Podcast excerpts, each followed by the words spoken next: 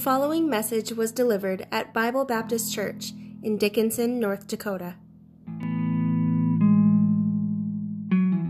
All right, amen and amen. It's too bad we can't keep the little ones up with us, but you know what that would turn into?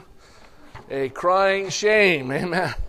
Because as soon as I got to preaching, they'd be crying, and what a shame, amen. All right, if you will, Matthew 15 this morning. Matthew chapter 15. And we are glad you're here today. Matthew 15, and we'll begin in verse 21. Matthew 15, beginning in verse 21. Hope that you brought a Bible today. We are going to use it. If you don't have one, there should be uh, uh, Bibles in the pew or under the pew on the little shelf or what have you. so, Matthew 15, and again, let's begin in verse 21. Then Jesus went thence and departed to the coast of Tyre and Sidon. And behold, a woman of Canaan came out of the same coast and cried unto him, saying, Have mercy on me, O, o, Lord, thou son of David. My daughter is grievously vexed with a devil. But he answered her not a word, and his disciples came and besought him, saying, Send her away, for she crieth after us. But he answered and said, I am not sent unto the lost, but unto the lost sheep of the house of Israel. Then came she and worshipped him, saying, Lord, help me. But he answered and said, It is not meet to take the children's bread and to cast it to dogs. And she said, Truth, Lord, yet the dogs eat of the crumbs which fall from their master's table. Then Jesus answered and said unto her, O woman, great is thy faith. Be it unto thee even as thou wilt. And her daughter was made whole from that very hour. I'd like to preach from this passage of Scripture this morning the cry for mercy. The cry for mercy. Let's pray. Father in heaven, Lord, as we look into thy word this morning, God, we thank you so much for those who've come to hear thy word today. And I pray, Father, that we would rejoice in the mercy of God.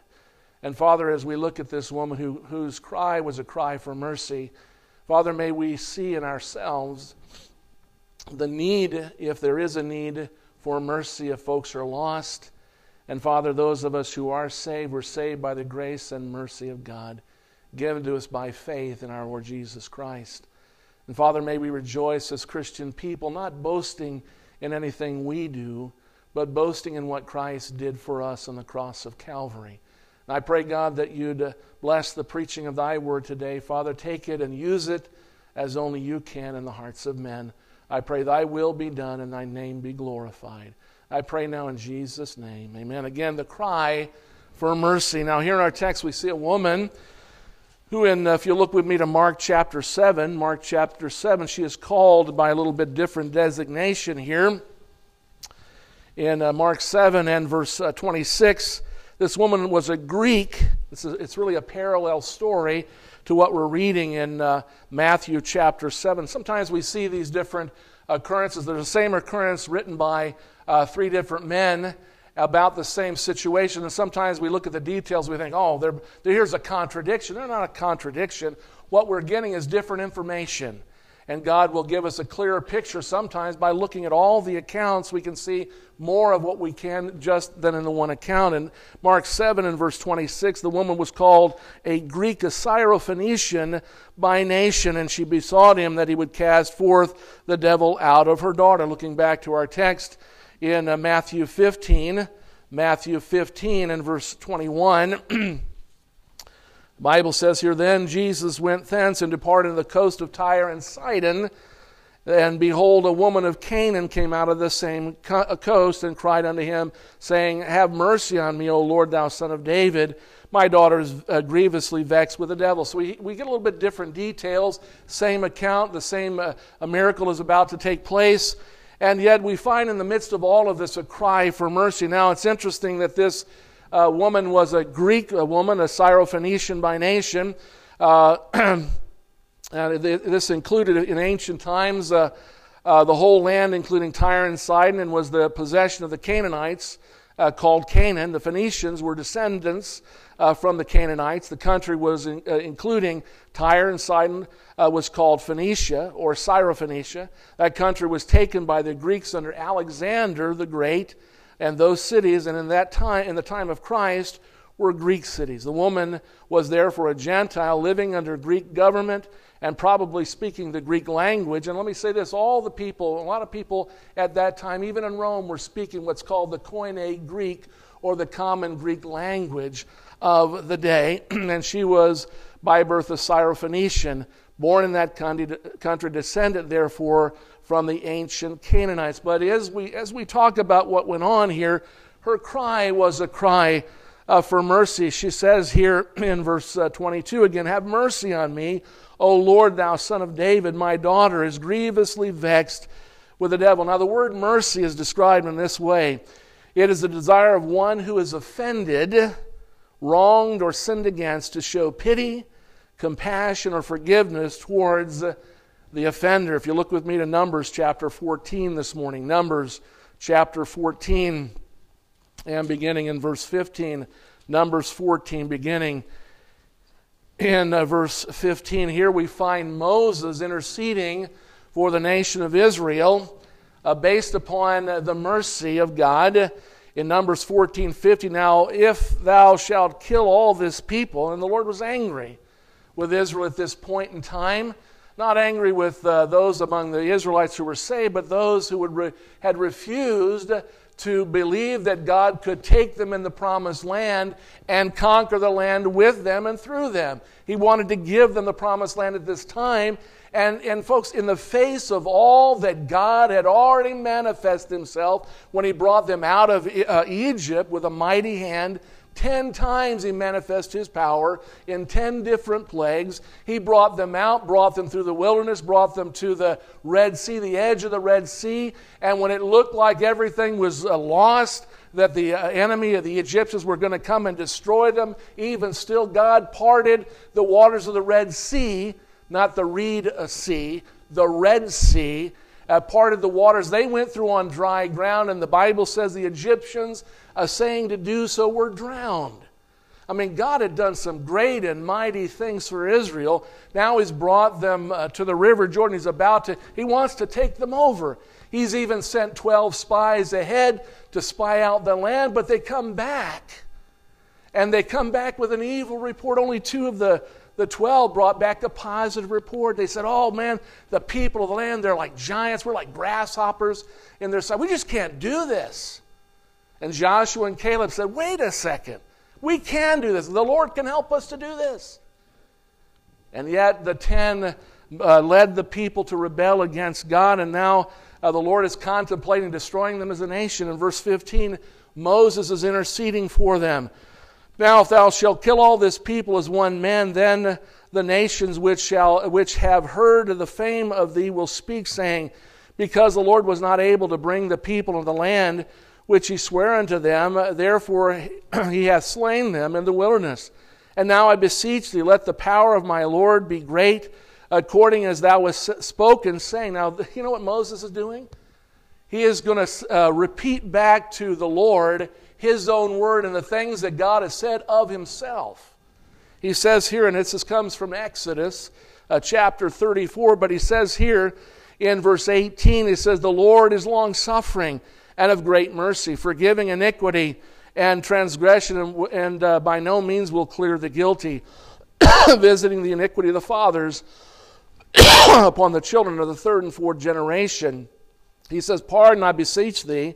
Uh, I beseech thee the iniquity of this people according unto thy greatness of, the, of thy mercy, as thou hast forgiven this people from Egypt even until now. And the Lord said, I have pardoned according to thy word. But as, tru- as truly as I live, all the earth shall be filled with the glory of the Lord. Now, you know what, folks? Uh, Moses was able to turn the Lord from the fierceness of his anger against Israel as a nation, and they found forgiveness, they found pardon, they found mercy with a merciful God because uh, Moses reminded the Lord that he is just that a merciful God, a God of great mercy, and uh, those people in Israel needed it, and God pardoned Israel at that time because Moses pleaded uh, for them. So mercy is, again, the desire of one who is offended, wronged, or sinned against to show pity, compassion, or forgiveness towards the offender. You know, the Bible says in Micah 7 and 18, we won't take the time to turn there, but the Bible says that God delighteth in mercy. God would rather show mercy than bring judgment. And the Bible says in another place that mercy rejoiceth against judgment. When God should and, had, and should judge man for sin, God chooses to show mercy to man through our Lord uh, Jesus Christ. And so, as we look back to our text in uh, Matthew chapter 15 this morning, Matthew chapter 15, we want to consider more closely, if you will, this cry uh, for mercy, this cry for mercy. First of all, as we look at verses 21 and 22 again, then Jesus went thence and departed into the coast of Tyre and Sidon. And behold, a woman of Canaan came out of the same coast and cried unto him, saying, Have mercy on me, O Lord, thou son of David. And it says, My daughter is grievously vexed with the devil. You know, this, her cry for mercy is first a cry, a personal cry. You know, folks, even though her daughter was the reason for her being there, she knew that above even that, she herself needed mercy from God. She was not a Christian. She did not know the Lord. She knew about Christ. Otherwise, why would she have even come to him? She heard something of him, maybe knew something of what the Bible had to say about it. And here she's coming, and the first thing she says is, Lord, have mercy on me. On me. The cry for mercy must first and foremost be a personal cry. If you look back with me to Genesis chapter 9, Genesis chapter 9, remember that the Syrophoenicians were descendants of the Canaanites, and the Canaanites were descendants of Noah. When God destroyed the world with a worldwide flood, there were only eight persons alive after the flood in the ark. In Genesis 9, after the Lord has brought them out of the ark, look at verse 18. And the sons of Noah that went forth of the ark were Shem, Ham, and Japheth. But Ham is the father of Canaan.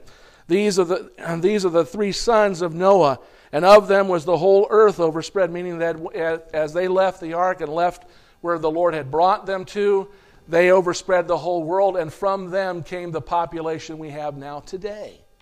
From these eight, if you will. and it goes on to say here, and he drank, or look at verse uh, 19, and Noah began to be an husbandman, and he planted a vineyard. Now, my understanding of this is that before the flood, there was no ferment, fermentation. I don't know that they had alcoholic drinks like they have today, but nonetheless, so Noah has he's began to be a husbandman. He's planted a vineyard, and he drank of the wine and was drunken, and he was uncovered in his tent. And Ham, the father of Canaan, saw the nakedness of his father and told his two brethren without, Shem and Japheth, took a garment and laid it upon their, their shoulders and went backward and covered the nakedness of their father. And their uh, faces were backward, and they saw not the nakedness of their father. And Noah awoke from his wine and knew what his younger son had done to him. There's an implication there's an implication of immorality, folks, more than just him seeing his father's nakedness. There is an implication of possibly sodomy taking place here. It goes on to say, and, uh, and he said, Cursed be Canaan a servant of ser- servants be, shall he be unto his brethren. And he said, Blessed be the Lord God of Shem, and Canaan shall be his servant. God shall enlarge Japheth, and he shall dwell in the tents of Shem, and Canaan shall be his servant. Now, this seems would seem rather strong to me if all that had happened was that he saw his father's nakedness. More has happened, more has gone on. It's probably uh, some immorality that took place. If you look with me to uh, 1 Corinthians chapter 6, this falls under if you will, fornication. There's all kinds of things that fall under uh, fornication as uh, sodomy and, and, uh, for, and uh, sex before marriage and things like that, all kinds of other things today. And let me say this do you know something? We need to know what the Bible says about these things because our world today is, is, is we're going to see an onslaught and a push by President Biden and others. They're pushing right now a bill through Congress. They're trying to establish a, a stern laws that demand that demand rights and they're forcing uh, rights upon us for the uh, transsexuals, homosexuals, things that, that, you know, I'm going to tell you something, folks. If you want to be immoral, do it quietly at home. You'll answer to God, but don't force immorality on the rest of society. These things are sin that God speaks of. In 1 Corinthians chapter 6, looking at verse 16, the Bible says, Know ye not that he which is joined to an harlot is one body? For two saith he shall be one flesh. But he that is joined unto the, unto the Lord is one spirit. Flee fornication. Every sin that a man doeth is without the body, but he that committeth fornication sinneth against his own body. What know ye not that your body is the temple of the Holy Ghost which is in you, which ye have of God, and you're not your own? For you are bought with a price. Therefore glorify God in your body and in your spirit. Then he goes on to chapter 7 and verse 1. Now concerning the things whereof you wrote unto me, it is good for a man not to touch a woman. Nevertheless, to avoid fornication, let every man have his own wife, and let every woman have her own husband. Now, you know, I'll tell you something, folks. God hasn't changed when it comes to these issues. Fornication still covers, uh, if you will, the transsexual movement, the homosexual movement. It deals with the issue of sex before marriage. Folks, uh, sex can only be properly observed in the marriage relationship. And let me say this our society has changed not because of God, but because of generations that have lost sight, have lost sight of what is true and right. And they have not, in, in times past, taught their children what is right. And uh, then they find themselves in situations that are not proper, that are not right. I believe that this woman, when her cry for mercy was a personal cry, it very well could have been that the daughter that she had brought forth into this world may have been conceived by virtue of fornication. We don't have any record of a husband. You say, well, preacher, that's terrible. Let me tell you something. God wants to show mercy to this woman. She's coming to God because He is a God of mercy. You know, whether she was taught right or not, whether anybody's taught right or not, folks, you know, there's mercy with God sometimes because of our own bad choices. Amen. In the final analysis, when it comes to right and wrong, God has established for us what is true and right. God has already judged him. So, you know, some people say, well, preacher, who are you to judge? God has judged already what is right and wrong, and He's told us what is right and wrong. It's up to us to decide whether we're going to obey God or not. And then when we have failed, and you know, let me tell you something there's not a person in this room that has not somehow failed God. There's not a person, including me as a preacher. Before I was saved by the grace of God as a 19 year old young man, folks, I was involved with drugs, alcohol, and other things I'm ashamed of today. But for the mercy and the grace of God, I would have no right to stand here and preach to you. But I found mercy with God as all sinners can find mercy with God. Amen. In Genesis chapter 2, if you look there with me, Genesis chapter 2.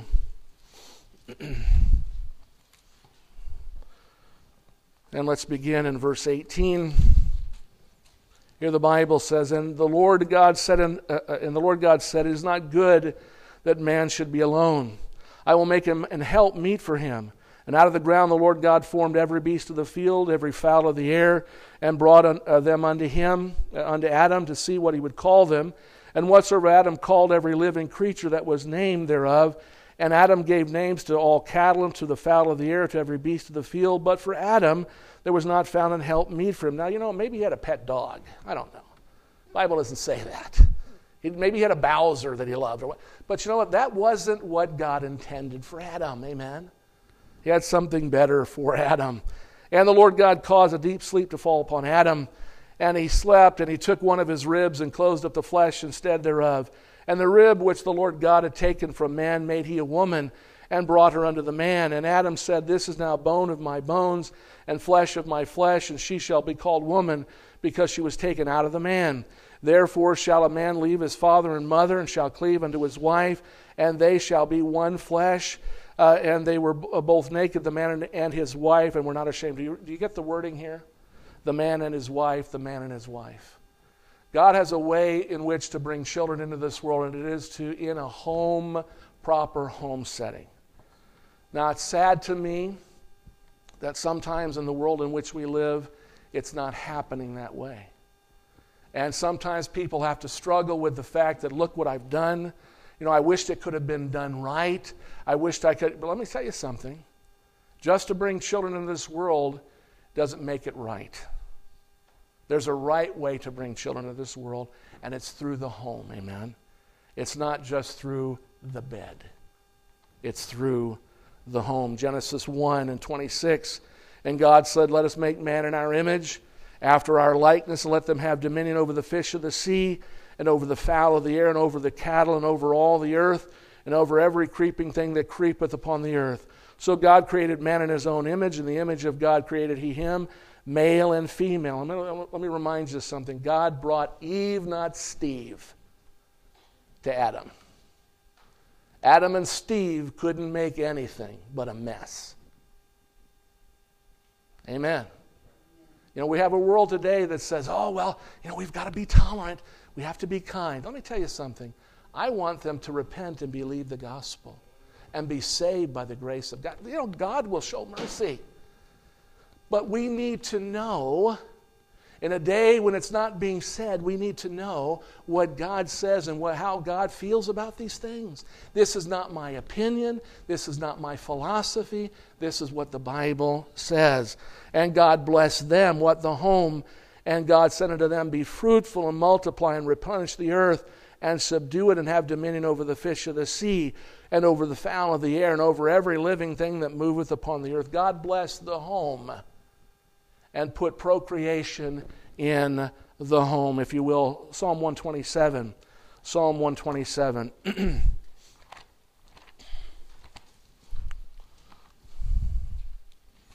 the Bible says in verse 3 Lo, children are an heritage of the Lord, and the fruit of the womb is his reward. As arrows are in the hand of a mighty man, so are children of the youth. Happy is the man that hath his quiver full of them. They shall not be ashamed, but they shall speak with the enemies in the gate. Now, he's talking about a home setting. The fruit of the womb is the reward of God for the home.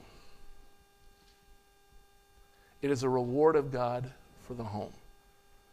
It is not the reward of God for sex. It's the reward of God for the home. And it's, it's sad to say that some bring children into this world. Look with me to Galatians 6.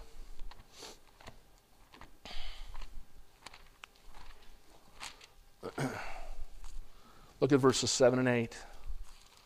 Galatians chapter 6, verses 7 and 8. Bible says, Be not deceived. God is not mocked. For whatsoever man soweth, that shall he also reap. For he that soweth to his flesh shall of the flesh reap corruption, but he that soweth to the Spirit shall of the Spirit reap life everlasting. Let me say this fornication is sowing to the flesh.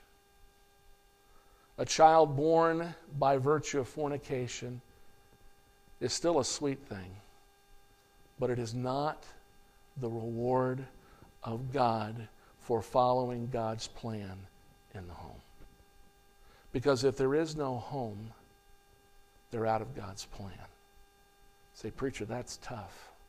Yeah, it's very tough. Because often I read the newspapers and I read where children are born, and I read sometimes two different names and no home. And sometimes you see those children, and I'm going to tell you something, it's not the child's fault that children, that parents sin. It's the parents' fault. And the midst, in the, but in the midst of all of that, the Bible says, For all have sinned and come short of the glory of God. There is still mercy. There is still mercy with God for those that sin against their own body and bring a child into the world out of wedlock. There's still mercy with God for them. Say, preacher, these are some tough things to say. You know something? I don't like preaching this kind of stuff. But you know what? We're living in a generation today where there's a great assault on our morality. And I'm going to tell you something the only moral compass we're going to find in this world today, the proper moral compass, is the Word of God. It is the Word of God. Now, thanks be to God if you look back with me to Matthew, Matthew 15.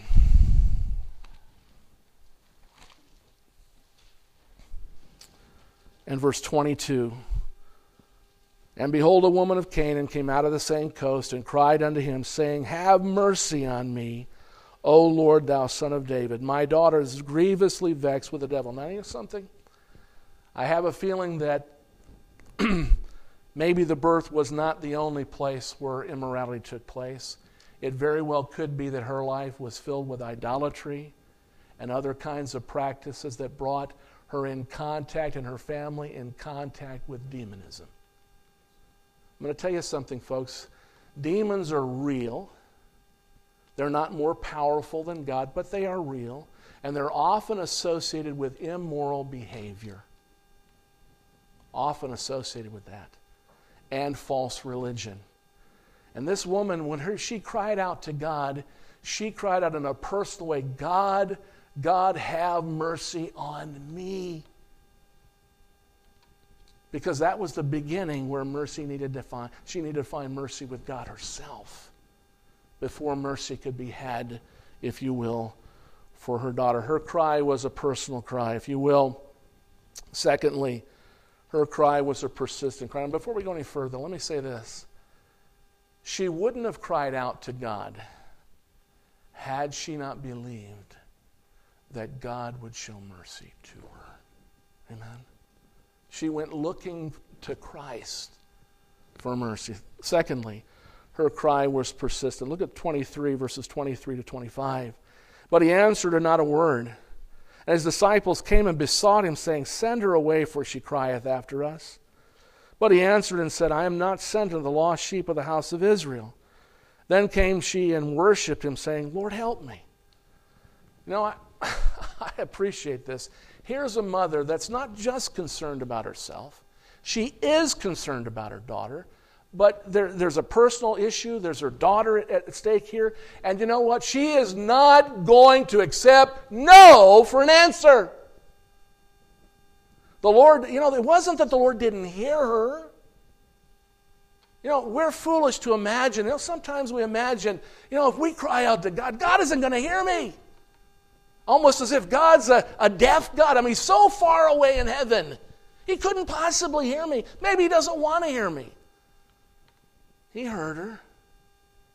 He didn't he just didn't answer her right away. Have you ever as a Christian prayed for something and not gotten an immediate answer? Yeah. And so we say, "Well, I guess God doesn't want. I, I should I, I should quit pray, uh, praying. God doesn't hear me. Doesn't want to hear me. I, what?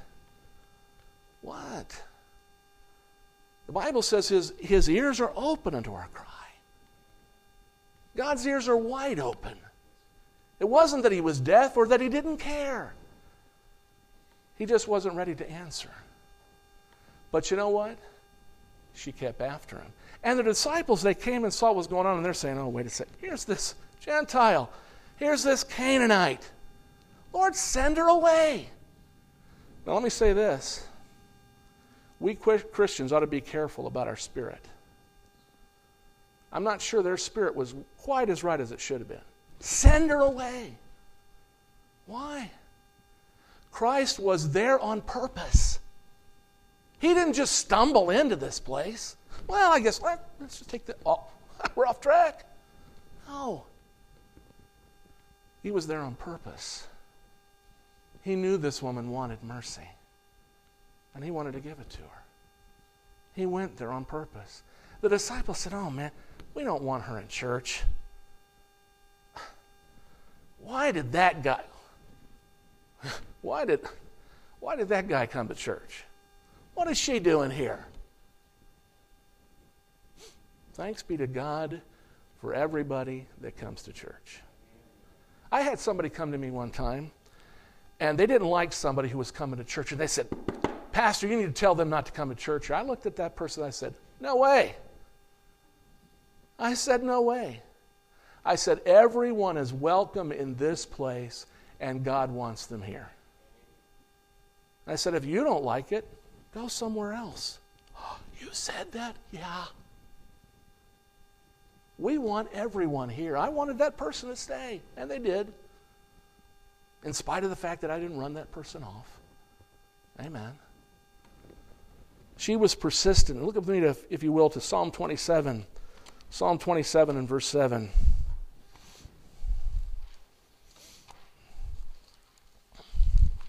Psalm 27 and verse 7. Hear, O Lord, when I cry with my voice. Have mercy also upon me and answer me. You know, people sometimes they maybe think that God doesn't want to hear them, isn't willing to hear them. And their cry is a cry for mercy. And yet, sometimes they quit. Maybe because God doesn't answer them right away. Psalm 30 and verse 10. Psalm 30 and verse 10. Hear, O Lord, and have mercy upon me. O Lord, be thou my helper. What did she say? Lord, help me. Even when she maybe heard the disciples say, Send her away. Wouldn't you just love to come to a church where you heard somebody over here say, I wish that person would go away? You know what? If I was in a church like that, I wouldn't come back. Amen. The Lord wants to help. The Lord wanted to hear and did hear. Look at me to Luke 11. Luke 11 this, this morning. and let's look at verse 5. And he said unto them, Which of you shall have a friend and shall go unto him at midnight and say unto him, Friend, lend me three loaves? For a friend of mine is in his journey, has come to me, and I have nothing to set before him.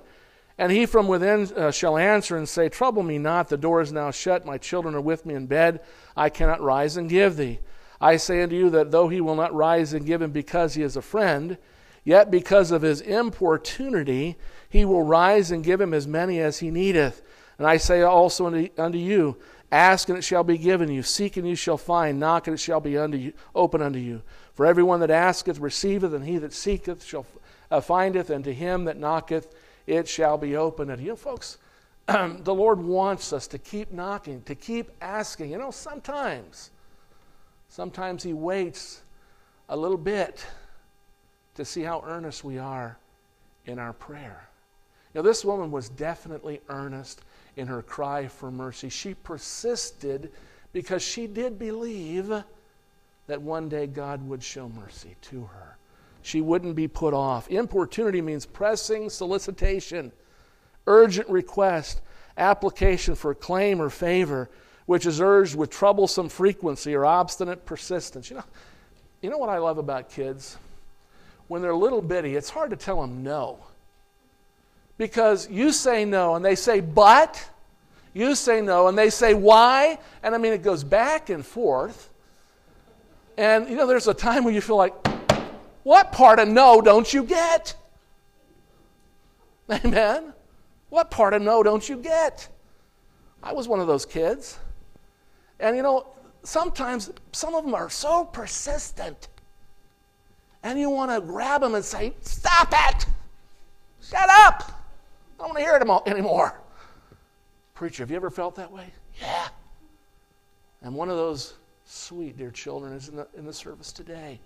I won't mention his name, but they're all that way. All three of them. I loved them a lot when I got irritated sometimes. Persistence sometimes is irritating. But understand this, folks, it means something to God. Here was a woman that desired real mercy no matter what, no matter what the issue was. And if you look back with me to Matthew 15, her cry was a cry of, of a personal cry. Her cry was a persistent cry. Thirdly, her cry was a humble cry. Look with me, if you will, to verse 26. But he answered, and he did answer. Well, this is a tough answer. it is not meet to take the children's bread and to cast it to dogs? And she said, Truth, Lord, yet the dogs eat of the crumbs which fall from their master's table. Jesus answered and said unto her, Woman, O woman, great is thy faith, be it unto thee even as thou wilt. Now, you know what? Some would say, Is Jesus calling her a dog? No. He's repeating, he's repeating what the Jews felt about the Gentiles. Many of his disciples were Jew, saved Jews, and they were listening to this, and I, I think it's interesting. He wasn't calling her a dog. He was repeating what this woman herself knew they thought about her. And as he said it, her response wasn't like, Oh no, I'm crushed. I'm never going back to church there. The preacher said something nasty. Here are my feelings.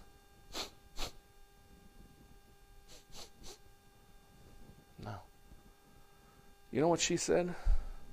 She said, Truth, Lord. Yet the dogs eat of the crumbs which fall from their master's table. You know what, folks? She was willing to take anything. She was willing to take anything if it meant that she could have mercy from God. There wasn't going to keep her, there was nothing going to stand between her and receiving mercy. She knew what the Jews thought. She, I think she had some idea of what the Bible had to say about even her and her own religion. She's already, folks, exercising faith. We'll get into that in a moment. Psalm 51. Psalm 51 and verse 17. Psalm 51 and 17.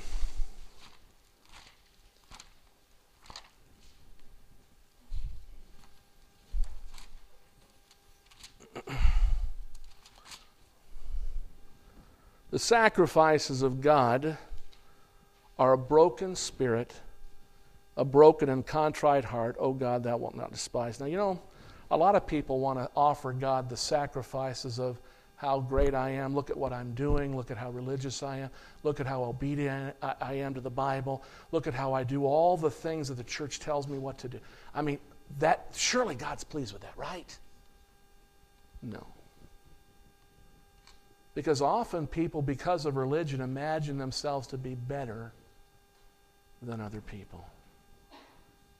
And what are we, any of us, without Christ? We're nothing but sinners in need of a Savior. And you know, a broken and contrite heart is someone, the, the word contrite, it's on the other page here. it's a broke, the, that is the broken-hearted uh, for sin, deeply affected with grief and sorrow for having offended God, humble, penitent, as a contrite sinner. You know what, folks? When we're all, now listen. Sometimes we look at other people and say, you know, that, that guy's a mess. Oh, that girl, she's terrible. There's no personal contrition or sorrow on your own heart, in your own heart, for the fact that they've sinned. You're, matter of fact, you may think you're better than they are. A contrite heart says, well, now wait a second. They may be this way, but look at me. Look at me. What, but what's wrong with me? You know, sometimes I have to preach against sin and, and, preach against things that I know the Bible says are wrong. And sometimes as I preach against some things, I have to admit to myself that I have done them. That I have done them. That I myself have been guilty of before I was saved. You know, say, you know what unsaved people do? They sin, like all people do. You know what uh, saved sinners do? They sin. The difference is that one is forgiven and the other isn't. We're still sinners. You know, Paul said, I am what I am by the grace and mercy of God. Amen. James 4, James chapter 4.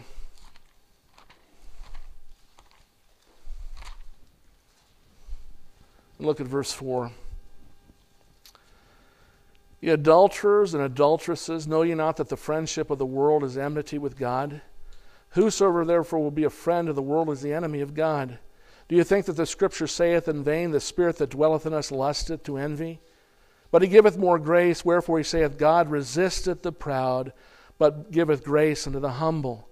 So, uh, submit yourselves therefore to God, resist the devil, and he will flee from you. Draw nigh to God, and he will draw nigh to you. Cleanse your hands, ye sinners. Purify your hearts, you double minded. Be afflicted and mourn, and, let, and weep, and let your laughter be turned into mourning, and your joy to heaviness. Humble yourselves in the sight of the Lord, and he shall lift you up.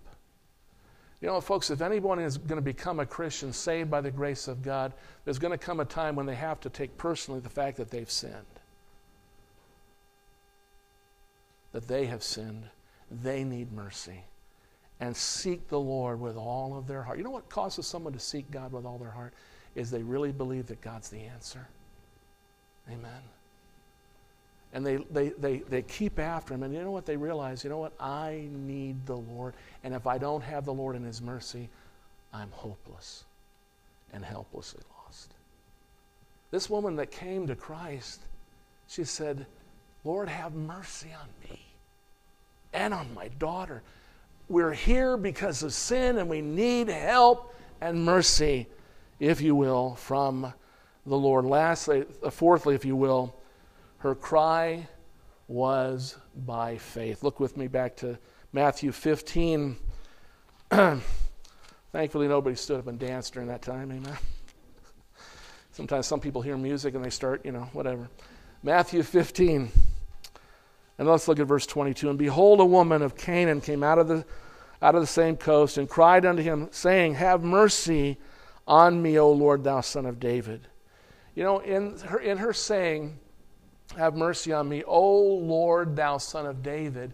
She is acknowledging that Jesus Christ is the Messiah that was prophesied to come. She acknowledges that Jesus Christ is the Messiah, the Son of God, the Savior of the world. And, folks, it is not by accident that she's making her appeal to Jesus Christ because she knows that He's the answer for mercy for her and her daughter. Amen. And it took faith. She looked at Jesus Christ as the answer, and it caused her to persist when, it, when everybody else said, Shut up and leave him alone.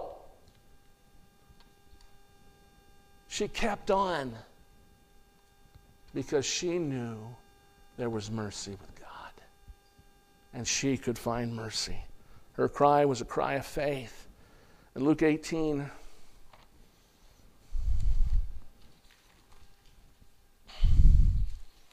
and look at verse 1. And he spake the, a parable unto them to this end that men ought always to pray and not to faint, saying, There was in a city a judge which feared not God, neither regarded man.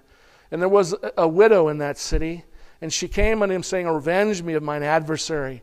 And he would not for a while, but afterward he said within himself, Though I fear not God, nor regard man, yet because this widow troubleth me, I will avenge her by, lest by her continual coming uh, she weary me. And the Lord said, What? Uh, uh, hear what the unjust judge saith. And shall not God avenge his own elect, which cry day and night at him, though he bear long with them? I tell you that he will avenge them speedily. Nevertheless, when the Son of Man cometh, shall he find faith on the earth. You know what causes people to continue to pray and to seek God?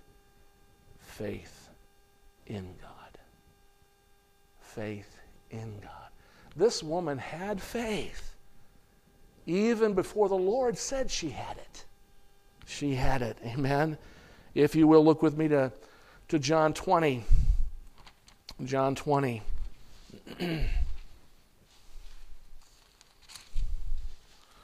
And let's look at verses 30 and 31. And many other signs truly did Jesus in the presence of his disciples, which are not written in the book, this book. But these are written that ye might believe that Jesus is the Christ, the Son of God, and that believing you might, have, you might have life through his name. You know what, folks? I have a feeling, I really have a feeling that she had some knowledge of this book and the God of it. The Bible says in in Romans 10 and 17. So then faith cometh by hearing, and hearing by the word of God. Faith doesn't just come to you like a bolt of lightning out of the sky, it comes to us through the preaching of God's Word. Sometimes to someone simply sitting down and beginning to read the Bible and asking God to show me what's true and right. Amen. Hebrews, Hebrews 11.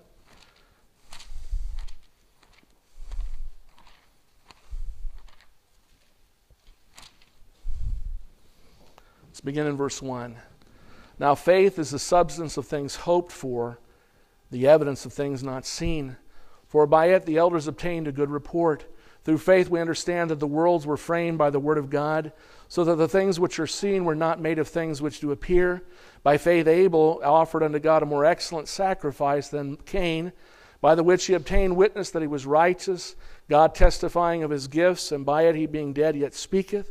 By faith, Enoch was translated that he should not see death and was not found because God had translated him. For before his translation, he had this testimony that he pleased God. He's talking about people of faith. You know, how do we know? Now, listen, how do we know that God created the world out of nothing? because the Bible says so. Amen. Because the Bible says so. Now, the heavens declare that there is a creator and the firmament showeth his handiwork, shows the creative work of God. But aside from that, we have to believe God. You know, faith is simply taking God at his word, believing what he says. Verse 6 But without faith it is impossible to please him or God. For he that cometh to God must believe that he is, and that he is the rewarder of them that diligently seek him. Do you know what, folks? It takes faith to seek a God you've never seen. You know, the day I was saved, I'd never seen God with my eyes. I'd never seen the Lord Jesus Christ with my eyes. I'd never seen a whole lot of anything. But when the preacher opened the Word of God, for the first time in my life, I saw God and His Son, the Lord Jesus Christ, the Savior of the world and I put my faith and trust in Him. In repentance, I turned from my own way, my sin, to Christ and trusted Him and Him alone as my Savior. Thanks, Beelzebub. I'm going to tell you something, folks. God is pleased when we put our faith and trust in Him and Him alone, and especially when it comes to the issue of mercy. Folks, there was no one else so important as Jesus Christ and her cry to him, a cry of faith for mercy. A cry of faith for mercy. Matthew 15, and I'm done. One more point. You know, I've gotten through almost five points now. And you didn't notice it. You didn't notice it. Look at verse 28.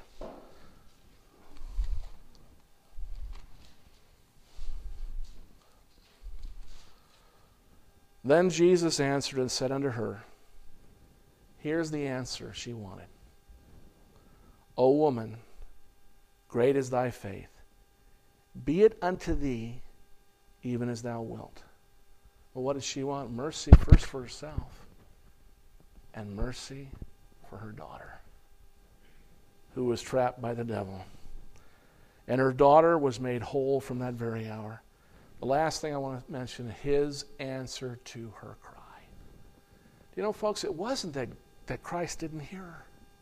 He absolutely heard every word. And you know what, folks? He knew her heart as only God can know the heart of man.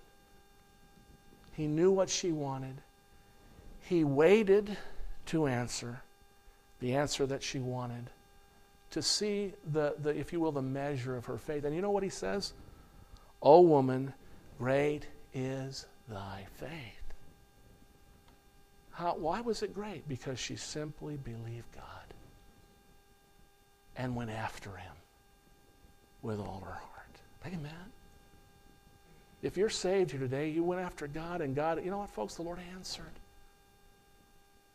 Bible says, with the mouth, uh, the heart man believeth unto righteousness, with the mouth confession is made unto salvation. For whosoever shall call upon the name of the Lord shall be saved. If you're saved here today, God showed mercy to you the day you cried out to God. He heard it, He answered, and answered your faith with the answer you wanted. In Psalm 145, Psalm 145.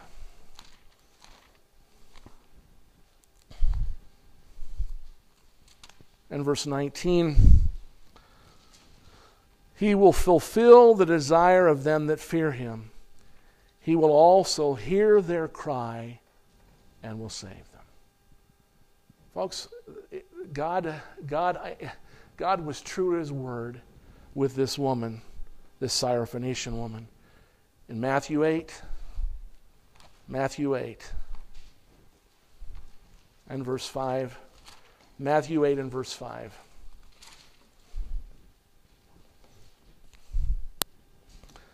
And when Jesus entered into Capernaum, there came unto him a centurion beseeching him, and saying, Lord, my servant lieth at, the, at home, sick of the palsy, grievously tormented. Jesus saith unto him, I will come and heal him. And the centurion answered and said, Lord, I am not worthy that thou shouldst come under my roof, but speak the word only, and my servant shall be healed. For I am a man under authority, having soldiers under me, and I say to this man, Go, and he goeth, and to another, Come, and he cometh, and to my servant, Do this, and he doeth it. When Jesus heard it, he marveled and said unto them that followed him, Verily I say unto you, I have not found so great faith not in Israel. And I say unto you that many shall come from the east and the west, and shall sit down with Abraham and Isaac and Jacob in his kingdom, but the children of the kingdom shall be cast out into outer darkness, and there shall be weeping and gnashing of teeth. Jesus saith unto him, unto the centurion, Go thy way, as thou hast believed, be it unto thee and his servant was healed from that self same hour. Again, folks, here's a, a man crying out. And you know what? When the Lord said, I'll come and I will come, I will come. He said, You don't have to. You just speak the word. And I believe, I believe it will be done. Your will will be done. Christ didn't even have to go to his house. And again, the Lord spoke of his great faith. Lastly, Mark 9. Mark 9. And some would say, well, man, how much faith does it take? God said to the woman, Oh, great is thy faith. God said to the centurion, I've not found so great faith, no, not in Israel. Great faith. Mark 9. Look at verse 14. And when he came to his disciples, he saw a great multitude about them, and the scribes questioning with them. And straightway all the people, when they beheld him, were greatly amazed, and running to him, and saluted him. And they asked the scribes, What uh, question ye with them? And one of the multitude answered and said, Master, I have brought unto thee my son, which hath a dumb spirit. And wheresoever he taketh him, he teareth him, and he foameth and gnasheth with his teeth, and pineth away. And I spake to thy disciples that they should cast him out, and they could not. And he answered and said, O faithless generation, how, shall, how long shall I be with you? How long shall I suffer you? Bring him unto me. And they brought him unto him, and when he saw him, straightway the Spirit tear him, and he fell on the ground and wallowed foaming. He asked his father, How long ago is it that uh, since this came unto him? And he said, Of a child. And oft times it casted them in the fire and, the, and in the waters to destroy him. But, it, but if thou canst do anything, have compassion on us and help us. Jesus said unto him, If thou canst believe, all things are possible to him that believeth. And straightway the father of the child cried out and said with tears, Lord, I believe. Help thou mine unbelief. And when Jesus saw the people came running t- together, he rebuked the foul spirit, saying unto him, Thou dumb and deaf spirit, I charge thee, come out of him. And he entered no more into him. And the spirit cried and rent him sore and came out of him, and he was as one dead, insomuch that many said he is dead. But Jesus took him by the hand and lifted him up. And when he was coming to the house, the disciples asked him some questions. Now, you know what? Here was a man who was struggling with his faith. He said, Lord, I believe. Help thou mine unbelief. Does God have to have perfect faith? Or maybe just faith as a grain of a mustard seed? Sometimes just enough just enough to believe God, looking for God to answer the prayer that you have, particularly the cry for mercy. See, folks, God delights in mercy. He is a merciful God. But let me ask you this question Do you personally, do you personally know anything about the mercy of God? When was the time God showed you that you were not a Christian? You were lost in sin. Your life was being wrecked by your own sin.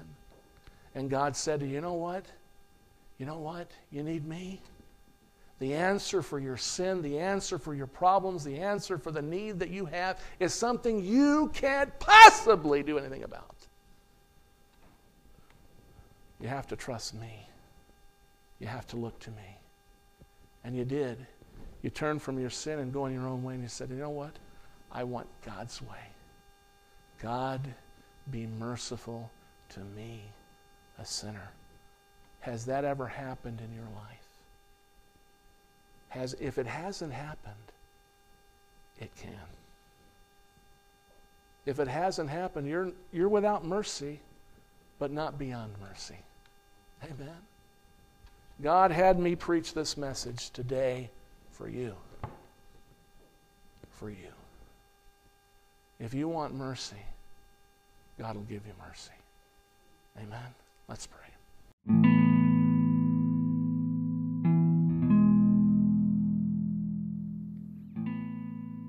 Thank you for listening. If you have questions about this message, or if you would like information about our church, please visit us online at bbcdickinson.com.